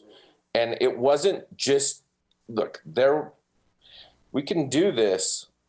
We can. We can do it with the quarterback, but my God, when you watch this game, Tampa was fast on defense. So fast. And they confused I like they beat Matt LaFleur to death. I- mean, they they out schemed him completely. I, the Aaron Jones could never get anything going on the ground. So they couldn't get any of their run action stuff going, and it just it was a shutdown. It was a clinic on defense for Tampa. I love watching Todd Bowles coach. I would have taken him as our head coach. I think he'll get another head coaching opportunity. He just didn't have a quarterback in New York, you know, and when he got one, you know, he was gone. Um, but I, think Tampa is a Final Four team, if not a Super Bowl team. I really do. Uh, the next game that I wanted to talk about was another team that defensively is scary right now, and that's Pittsburgh. And Pittsburgh is so dominant defensively as they were last year, but of course they had Mason Rudolph and Duck Duck Goose playing quarterback or whatever the guy's name was. Um, Cleveland couldn't run the ball. Now they didn't have um, Nick Chubb; he's hurt. They had Kareem Hunt. They were horrible at quarterback. I, I'm not a Baker Mayfield guy. He was bad. He was so bad in this game, and to where it was late in the game, and he was just throwing it up. That's one thing you hate to see is your quarterback just start throwing it up. just chucking doesn't it want to get hit, doesn't want to throw it up, or doesn't doesn't want to try to make a play move. Like he's just like get get it out of my hands. Picks picks were ugly in this game. Um, Pittsburgh, Tennessee, this coming week, um, in the you know rescheduled game from the COVID game. Um, that that's going to be a hell of a football game, and then they have the Ravens after that. So we're going to learn a lot about Pittsburgh the next two weeks, but. There's something about that toughness on defense that I love, and they have stars on defense. You know, you were um, you said about T.J. Watt definite first rounder before anybody said it, and then said, "Oh my God, might be one of the best defensive players in the draft." Star Bud Dupree, star. You did not like Devin Bush out of Who's Michigan. now out potentially out for the year. I know he was it Achilles or ACL, I saw that, but I can't remember. but you know he's a good player, Cooley. they traded for Minkah Fitzpatrick, star, Star. big time, big time trade. Heyward's awesome. Tuitt's a really good player for Pittsburgh. I mean, they're stacked on defense. stacked on defense. And then they took Chase Claypool, the Notre Dame receiver, in the second round, who's a big, strong receiver that a lot of people decided that they passed on. And this guy's a stud so far as a rookie. Um, and they've got Ben back, but Ben didn't have to do anything yesterday. It's like, you know, the, the, the Cleveland had no prayer, no prayer of scoring yesterday. I, they got seven. I don't know how they did it, um, but it was a dominant, dominant performance. That leads me to the team that Pittsburgh plays next week, and that is the Tennessee Titans. I think it's time now for all NFL fans to consider Tennessee to be a legitimate Super Bowl contender this year. I don't know why we we haven't done it before. They were in the AFC Championship game last year. Maybe it's because they had all these close games. Well, they beat the Bills last week, you know, on Tuesday night. They come back and they got the Sunday game. I get, but you know, Tex, the Texans were a smell test pick plus three and a half. I mean, it's criminal that I lost that game. Um, but they I mean, there are a couple of things about this game I don't know if you know about. First of all, Derrick Henry. There, it's it's unfair that one person be that big and that fast. Come on, the, the where he runs away from everybody. It's ridiculous. That's that's crazy. He's 255 pounds. He's six. He looked like he ran a four three on that play. He's something else. Um, Tannehill, it's just the perfect team for him. But the um, the Texans have played much better recently. Obviously, they won a game last week. Uh, they they could have won at Pittsburgh a few weeks ago. They've been much better um, here recently, and they've got Romeo Crennel. But I'm going to ask you about the situation that they went with yesterday. They, they became, I think, only the second team in what I'll call the analytics age, but we'll call it the two point conversion age, to decide after scoring a touchdown late, up by six, uh, up by one, instead of kicking the extra point to get to an eight point lead, he went for two to win the game. You know this, right? Yeah, I no, I know. Someone. I'm just sitting here thinking. Someone So- just Minnesota just did that. Uh, Min- no, no, Minnesota had the fourth and inches that and didn't kick the field goal to go up Who- eight. someone just someone just did this though. No, the, I swear no, someone just did. No, you're thinking of the Minnesota Seattle game from last week when Minnesota went Maybe, for fourth down yeah, instead no, going up by eight. So what Romeo Crennel did, up 30 to 29. First of all, on a fourth and goal from the one yard line with a minute one uh, left in the game. Um, they went for the touchdown instead of kicking the field goal to go up 33 29. They're up 30 to 29, okay? They could have kicked the field goal on fourth and goal from the one with a minute 50 left and gone up 33-29. They went for it, which which was fine. It's it, you know what? I like that because they weren't able to stop Tennessee. So they needed the lead to be at least a touchdown. They scored on the fourth and goal. And then what Crennel did, and the analytics people will tell you that it gives you a slight advantage. I mean, like tenths of a percent is to go for two in that spot. I think it's information, like I've said. Use it as a tool, but use context more importantly. And the truth is, is that they had been rolling, like Houston had been rolling offensively. Oh yeah, So they went for two to make it 38 to 29, which would have won the game because Tennessee would have then had to score, kick an onside kick, recover it to have a chance. So that's a, that's really going for the win there. They missed it, so they're up seven. So Tennessee comes down, scores a touchdown, kicks the extra point. Game goes to overtime. They get the toss, and they've got a third and goal at the five, and they go wildcat with Henry. Third and goal from the five. Like they didn't. They're not even thinking about running, uh, throwing the football. Why would you with him? He's going to get five yards there, and he did. Touchdown, 42-36. They're a good football team. They're a well-coached football team. You love Arthur Smith. I love Vrabel. I think Vrabel's been doing a good job there. They've got talent. Look at Jeff. Just watch Jeffrey Simmons, who was Montez Sweat's teammate um, at Mississippi State. He's turning into a stud too. Um, that team's undefeated. That that's a that's a great game this coming weekend. Tennessee Pittsburgh, great game. I can't wait to watch that game. I, I just I'm so impressed with Tennessee and the fact that Houston scored 36 is pretty amazing. Deshaun Watson had some big throws in this game. Big throws, big he throws. Did. He had some huge throws in this game, and I don't. I'm just I just I sat there because I watched this on game replay in the quick cut up version. Yeah. And I just kept pausing it, like, just go up eight. I know, I know. I, go I, up eight. The I would- chance that they score and get a two point is so low. But I guess you're sitting there saying to yourself, they score, they'll put Derrick Henry in Wildcat, and no one will stop him for the two point conversion. right, and they and they haven't been stopping us. So the context there was maybe it did make sense to go for the win. In worst case, you're still up seven. If you get a stop, you know you're going to overtime more likely than not. Um, unless Well, the and they other, were sitting there saying to themselves, you know, there's this Ron Rivera theory of going for two. Like, if we don't get it, they'll definitely kick to go to overtime. yeah. Anyway, um, couple of the, couple, yeah. couple of the other games, um, the Eagles lost. They made this late rally. They had a two point conversion to tie Baltimore with about a minute fifty five to go. They ran a zone read and basically got blown up um, in the backfield. Cam Newton threw two interceptions, and New England is now two and three on the year. The Patriots defense is excellent. I don't think there's Cam Newton was terrible in this game against the Broncos. Y- You know what, Cooley? So Albert Breer had a story yesterday uh, prior to the games kicking off that Washington's going to be in the market for Cam Newton in the offseason. Do you Well, want to be in the market for Cam Newton?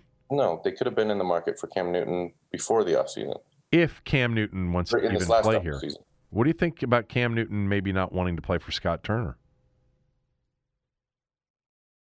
There could be some. What do you think about Cam Newton not wanting to play for Ron Rivera? well, coach, do I have to wear my tie or not?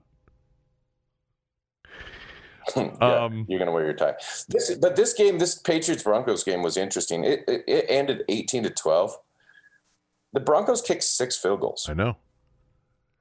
Yeah, They didn't score a touchdown. did not score and it was touchdown. 18 to 6 right? I think it was 18 to this this 18 game no it was 18 a to blowout. 3 at one point. It was 18 to 3 at one point. Yeah. Yeah. This game was a blowout. I mean they dominated. Denver's defense was really good. Cam had two ugly picks in this game. And i think izzo had a fumble. The tight end had a fumble. So they had that turnover denver wasn't dominant on offense but lindsay ran it for over 100 yards oh he and did luck, Mel- Lock yeah Yeah, Lindsay had 101 yards. Lindsay had a good, pretty good game running the ball. Lock didn't complete jack crap, but he hit this dude Patrick on a couple big plays that moved the ball down the field. Um, Lock, I'm looking at this. Lock was only he was 10, 10 of 24, oof wow and he threw two picks. Um It, I watched a lot of this game. It didn't seem that bad, but it was just because Denver was in such control defensively. did you watch New the, England's really struggling Yeah, with they are. offense. You, can just it's so funny to see like definitively how much better they were with Tom Brady versus Cam Newton. And I know that's crazy to say, but Well- because it's Tom Brady, but Tom Brady's like 44 years old. I mean, the only thing they get with Cam is he, they get 70 yards rushing out of him. Well don't get a forget guy who's really inconsistent right now. well don't forget cam missed a couple games with positive you know COVID nineteen tests, right? Yesterday was what his Yeah, third game or fourth week. game? Was yesterday his fourth game or third game? But I'm just Whatever it was. Um, the did you watch the game last uh, night? are you going to talk about? Are you going to talk? I did watch the game last night. Yes, I'm going to talk about Kirk. I will. Okay, but did you watch the game last? Night? You want to know the biggest thing from the game last night? You want to know my biggest takeaway from the game last night? You take either coach here right now. Yeah, sure. Of- of- uh, Anyone would right now. But look at Aaron Donald from last night's game. I know. The guy that completely wrecked our game Yeah. had two tackles, one tackle for loss, no sacks, almost no pressures. You game plan for him. Yeah. for him. God, San Francisco does does so much with that run game, don't they? Yeah, they're great with the run game. The- uh, Garoppolo Played well. ends up with 268 yards. I'll bet 200 of them came yards after the catch on balls thrown within five yards. You- You consistently look at Kittle and you're like, this dude's just a freak. He's just freaking. He's just absolutely amazing. His ability to pick up third downs and his ability to run after the catch is unprecedented. He's so special. He's just so special. The Rams had opportunities. If you watch this game, they had a lot of drop balls. Cooper Kupp had two or three drops. yeah, you're right about Criti- that. One on the sideline, yeah. I mean, it wasn't. It could have been better for the Rams. They weren't as bad as it looked when they, I, and I think they scored late to make it 24-16. But they had more opportunities on offense. They- weren't so bad. It was just some drops and stuff. But yeah, it was a good game plan by San Francisco on offense. Um, there was one other game before I just. Uh, Oh, there's a game I want to talk about. Oh, the, the Bears Panthers game. I, I think two good teams, but the Bears, I mean, they're five and one, and they're really good on defense. Bottom line, they are good on defense. They had they had three three turnovers forced in that game. I think they've got one of the best turnover margins. I think that's that's true. I'm gonna look that up real quickly because I remember that from last week. Um, they're good on defense. I mean, you might have to start worrying about the old Chicago Bears. The Bears. the old, the old 85 Dub Bears defense. No, they Uh, are good on defense. Carolina's a good team, but they're just they just don't have the weapons to beat Chicago defensively. There's some other games. There was one note. I was just watching a bunch of the cut ups from a lot of the games. Uh, the Jets are absolutely awful Oh. on offense. They had like 103 and outs, but I'm watching this game in the fourth quarter.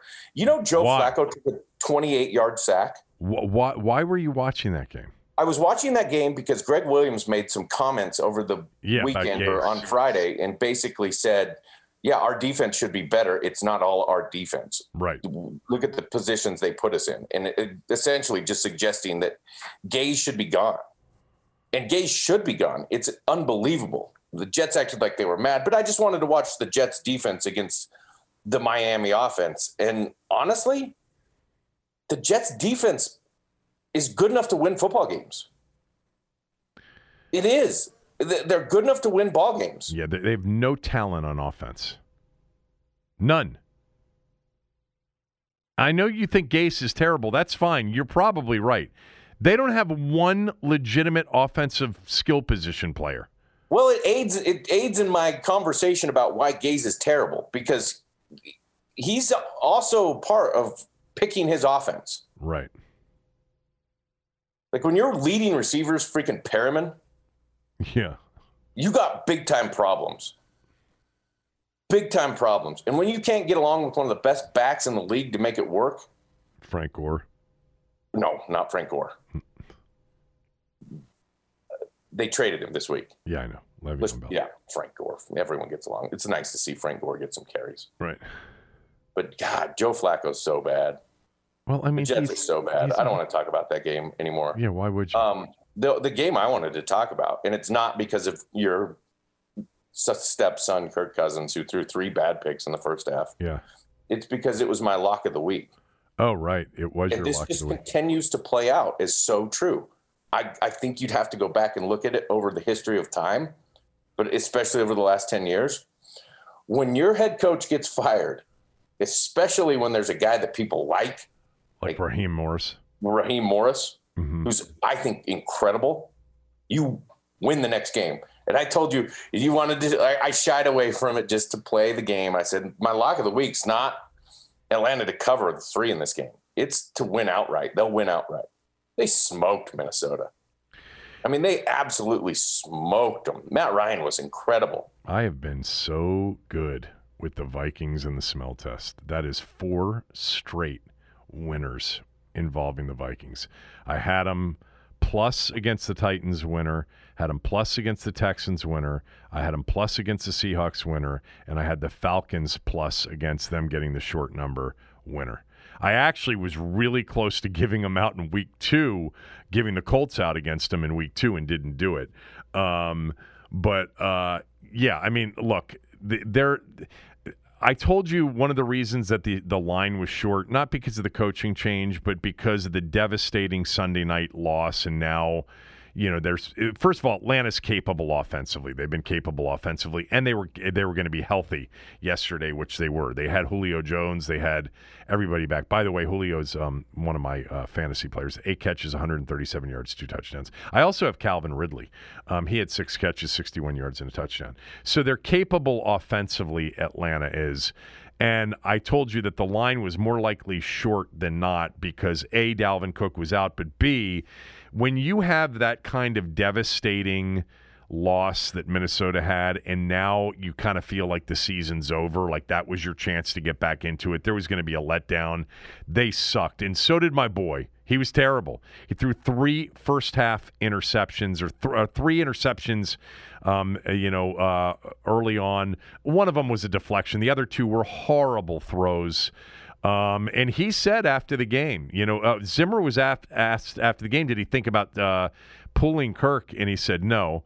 And then Cousins said, if this continues, because he's now he's he's right now in the midst st- statistically from an interception standpoint and turnover standpoint, he's got ten interceptions in what is it, five games, six games. He's got Six 10 games. Picks. He's uh, not quite on pace for the 30 30 mark that Jameis Winston came up with, but he's not far off of it. Right. God, he threw the, the first play of the game was a pick, and it was so ugly. Threw it, threw it right into coverage and yeah. was like, whoa. I I couldn't believe that. Yeah, I'm actually surprised. It's it's it's it's a it's a it's not a good football team this year, but he hasn't elevated it by by any chance. Last week he was sensational down the stretch and gave him a chance to win, and they really should have won that game.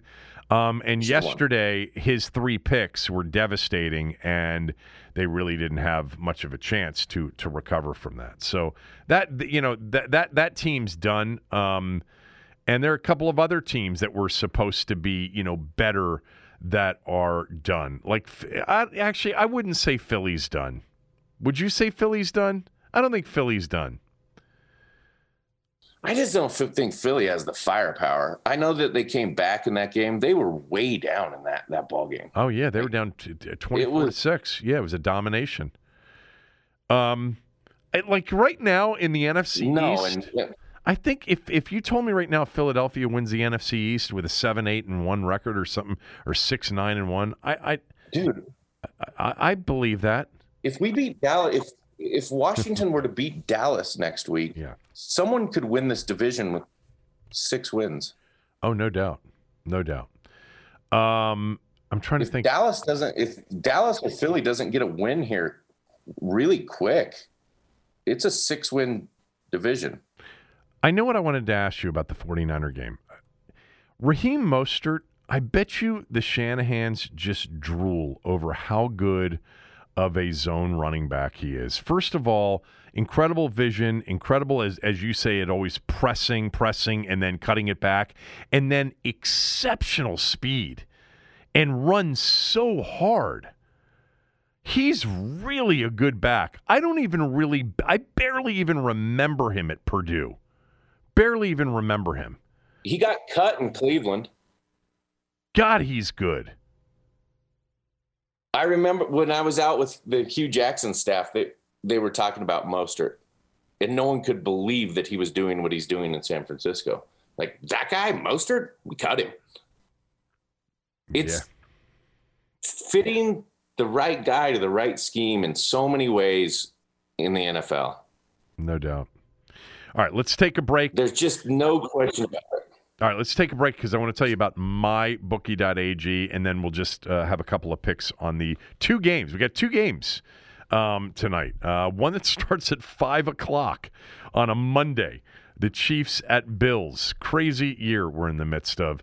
Um, but want to tell you about mybookie.ag. Um, I somebody tweeted me and said, "You don't bet with this book, do you?" Uh, I do. Uh, I have an account. I use. I have a couple of accounts. I use this one. Their their their numbers very often are better than the numbers I'm getting anywhere else. I can tell you that. Uh, so. The most important thing, as I've mentioned many times in the past, is you just want a place that you can trust if you're going to bet. You know, and this is a place that you can trust if you're going to bet. MyBookie.ag gives you a chance to get quality lines, quality pricing, every which way you want to bet on a game, you can bet on a game. And if you use my promo code right now, Kevin DC, uh, they will match your deposit dollar for dollar all the way up to $1,000. So even if you have another spot, I would recommend opening up an account with my bookie, getting the deposit match using my promo code KevinDC. Um, plus, they've got a lot of cool, uh, you know, categories of betting opportunities, including all of the stuff related to the election. Uh, mybookie.ag, my promo code Kevin DC. Before we get to the first, uh, the two Monday night games, and then wrap it up, Cooley. Nick Saban coached in that game Saturday night. You know, positive COVID nineteen test, and all of a sudden, very conveniently, two back to back negative tests. Up, oh, must have been a false positive. Let's get coach down on the sideline. Line, by the way, went from six and a half to four, then back to six when he decided to coach. That game had so much NFL talent on the field and the speed defensively. There's something about uh, teams when they're loaded on defense with speed that just looks so good. Georgia has it, Bama has it, LSU's had it in past years. Um, but they also have speed at receiver. My God, they're so explosive offensively. And they won that game. Um, they were down 24 20 at halftime and won the game 41 to 24. I just thought it was interesting that Saban. I thought that was a fun game to watch because Georgia has a ton of talent offensively, too. Georgia has a big time receiver. And just throw it to that dude every time. Um, I think their quarterback. Quarter, I thought the quarterback was okay until late. He, until late when he really had to press when they were down he didn't look overwhelmed in any way. I didn't think so. Alabama. Stetson Bennett, I thought before he threw those interceptions, I, I thought that physically showed he looks tiny, but I thought physically he yeah. showed some things that he could move, he could run when he had to run. He made some big time throws. But golly, Atlanta's just unbelievable. Uh, Alabama, yeah. Yeah. Or, yeah. Uh, by, by, the way, of all their receivers, like in the in recent years, Jeudy and Ruggs, and this year it'll be Waddle and Waddle. Smith. To me, the guy. I mean, look, I love Jeudy and I love um, Ruggs, they're, and they're burners. Smith, DeVonta Smith, is the one that can't run, or it, runs well enough, but isn't the four-two, four-three burner. But to me, he looks like he's going to be a great wide receiver in the NFL he's got great hands. He runs great routes. He's got some, you know, he, he, there's something about his football IQ. How often you see him come back for a ball and snag it in front of coverage. I like that guy. I think he's gonna be really good, really good. Um. I think that's it. Oh, the two Monday night games. Oh, by the way, the Dodgers game was exciting. I was watching that last night too. I was actually very happy that they won. I want to see Kershaw get a World Series. I want to see him pitch well in this World World Series. Uh, so we got two. back's better. What'd you say? He had back spasms last week. Yeah, I know, but he ended up pitching in, in game five and lost. And yeah, he didn't pitch. Yeah, well. hopefully he's he's healthy. I gave Buffalo I out like as a smell test pick on on Friday. Um, plus five. The number's five, five and a half right now. I actually like Arizona a little bit tonight too. A little bit, uh, not not an official play, but man, the Cowboys with Andy Dalton tonight. First of all, the Bills Chiefs game should be a really good game. I told you that I think something's off with the Chiefs a little bit. I'm I'm I'm interested to see what they do today. Um, it is today, basically five o'clock kick. You know the crazy thing about this game? This is a five o'clock Eastern start. Yeah, that's what I. Were you listening? Is there an echo it means here? It's a three it's a 3 p.m. Eastern, 3 p.m. Mountain Wyoming start. start. Yeah, they were concerned about that. Uh, this game starts at 3 o'clock for me. Yeah, 3 o'clock Mountain. And I'm going to watch this game because I, I want to watch this game. Yeah.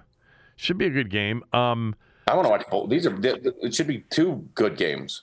how about if the I'm Cow- excited to see what Andy Dalton does. how about if the Cowboys lose and they're two and four, and they come to FedEx next week, and they lose that, and Washington's two and five and in first place. I just don't. I think Dallas. If you're going to give one out, I think Dallas is going to win this game. I'm not. I, I, think I'm gonna. I think I'm gonna. I think that they'll play hard. They'll, it'll be a it'll be a play for Dak game. I think they're a much more talented football team than Arizona. Dallas still has a good defensive line. They'll get after Kyler Murray. He's going to make a couple mistakes tonight. Dallas is going to be more efficient on offense running the football. I think Dallas wins this game pretty easily. Um, I'm not gonna. I, I'd lean Arizona, but I'm not. I, I probably play it. I think I am gonna play Buffalo. No, I hear you. Any, I mean, Dallas's defense, anything can happen. Kyler Murray could have 172 yards rushing and 245 yards passing, and it could be 45 to 28. I mean, I, I see that. I just think Dallas plays a better football game this week. Buffalo played on Tuesday night. Let's not forget that. But it's six days later, not five like Tennessee had to play. Everybody keeps saying Right. Kansas City lost last week to to the Raiders to Vegas, so you know they're not going to lose two in a row. We'll see. I think Buffalo's going to give them a really, really good game to, uh, this afternoon, or the, this afternoon for you, this evening for me. Um, and sort of. and I and I think uh, Late I- afternoon. I think Buffalo's really good, and I think something is just a bit off with the Chiefs. Doesn't mean that I don't think they they have a chance to to you know by January be really good, but maybe this is an opportunity for the Bills. It would be very you know the the the, the, the game we didn't we, we did mention it and we talked too long about it. Do you know a, a Buffalo loss? Miami's a game out of first in the AFC East, and that's the team you probably have to start being focused on as maybe a legitimate AFC East contender, Miami. Um, anyway, all right. Anything else from you? I'm not, I'm not buying that. Me neither. All Uh, right. no. Go enjoy your Happy uh, Monday. Go enjoy your your Wyoming day. Everybody else out there, enjoy the day. Uh, Cooley will have the offensive film breakdown tomorrow. This is the story of the one. As a maintenance engineer, he hears things differently. To the untrained ear, everything on his shop floor might sound fine, but he can hear gears grinding or a belt slipping. So he steps in to fix the problem at hand before it gets out of hand. And he knows Grainger's got the right product he needs to get the job done, which is music to his ears. Call, click Grainger.com, or just stop by. Grainger, for the ones who get it done.